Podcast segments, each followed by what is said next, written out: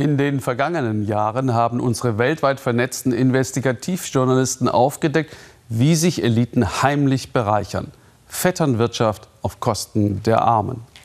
Wie die Geschichte im fernen Angola, die wir Ihnen jetzt erzählen. Dabei spielt auch eine deutsche Bank eine Rolle. Sie gilt als die reichste Frau Afrikas, Isabel dos Santos. Geschätzt über 2 Milliarden US-Dollar schwer. Vier Jahrzehnte war ihr Vater Präsident Angolas. Wir haben Finanzdaten ausgewertet, die zeigen, wie die Präsidententochter unkontrolliert an Gelder kam. Luanda, Hauptstadt von Angola im südlichen Afrika. Das Bier fließt.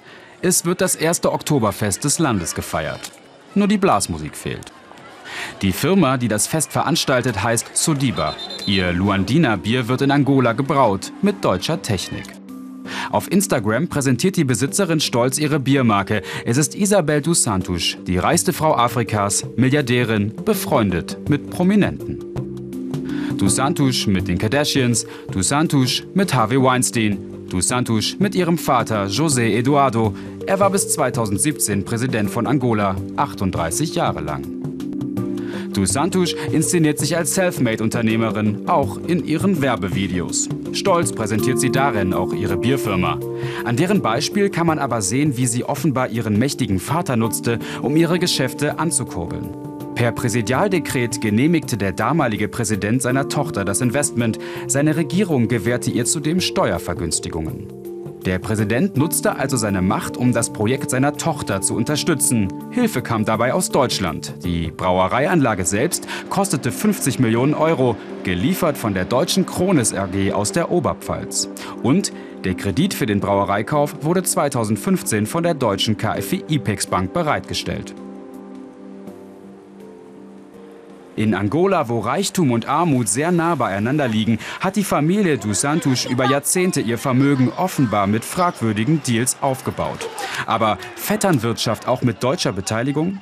Krones sagt, man habe nicht gewusst, dass die Präsidententochter Besitzerin der Firma war. Allerdings wäre diese Information im angolanischen Bundesanzeiger auch vor Vertragsabschluss einsehbar gewesen.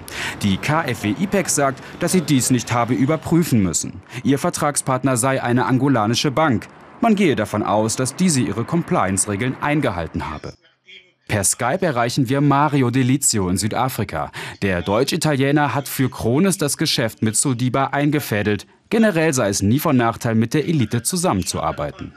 Wenn in irgendwelchen Projekten Leute mit Einfluss dahinter stehen, dann ist es eigentlich grundsätzlich ein, äh, etwas Positives. Es ist halt wirklich so, dass, äh, dass ähm, man es absolut übertrieben hat. Und was da die Familie dos Santos gemacht hat, das ist ja Daylight Robbery ähm, par excellence sozusagen. Man hat ja da hunderte von Firmen äh, plötzlich da gegründet und das und, und alle möglichen ähm, Industrien angezapft.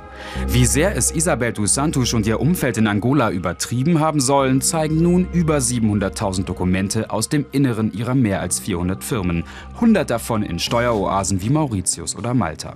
Die Luanda Leaks wurden mit dem Investigativverbund ICIJ geteilt, an dem auch WDR, NDR und Süddeutsche Zeitung beteiligt sind. Vor allem Öl machte die angolanische Elite in den vergangenen Jahren reich. So setzte ihr Vater dos Santos als Chefin der staatlichen Ölgesellschaft Sonangol ein. Allein an ihrem letzten Arbeitstag wurden dort 38 Millionen Dollar auf Konten in Dubai überwiesen. Die Konten gehören engen Vertrauten von ihr. Dos Santos selbst sagt auf Anfrage, dass es sich um legitime Beraterhonorare handle. Auch über die Verbindung zwischen Dusantusch und der deutschen KfW IPEX finden sich Unterlagen. Wenn die Bank nicht prüfte, wem die Bierfirma gehörte, wieso gab es dann direkten Kontakt? Denn hier schreibt die Präsidententochter selbst an die Bank. Die KfW IPEX äußert sich dazu nicht. In all ihren Geschäften fühlte sich Dusantusch offenbar sicher, ihr Vater schützte sie.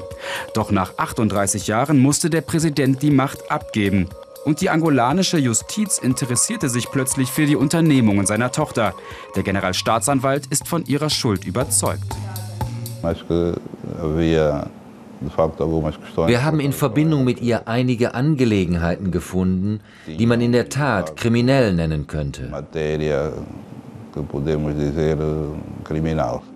Im Dezember 2019 lässt ein Richter die Konten von Dos Santos einfrieren und ihr Vermögen in Angola beschlagnahmen. Isabel José dos Santos Sie, ihr Ehemann und ein Vertrauter schuldeten dem Staat mehr als eine Milliarde Dollar. Kurz vor unserer Veröffentlichung äußert sich Isabel dos Santos und gibt den Kollegen der BBC in London ein Interview. Was hält sie selbst von den Vorwürfen? Das sind falsche Anschuldigungen. Es gibt einen orchestrierten Angriff der jetzigen Regierung, der vollständig politisch motiviert ist. Er entbehrt jeder Grundlage. Meine Beteiligungen sind wirtschaftlich. Es gibt keine Gewinne aus öffentlichen Verträgen oder Geld, das aus öffentlichen Quellen stammt. Teil der Beschlagnahmungsmasse auch die Bierfirma Sodiba. Sollte Dusantusch verurteilt werden, wird die Situation für die deutschen Beteiligten sicherlich nicht einfacher. Aufdecken, erklären, unser Job. Mehr zu Libyen gleich, jetzt und dann später bei Anne Will. Bleiben Sie dran.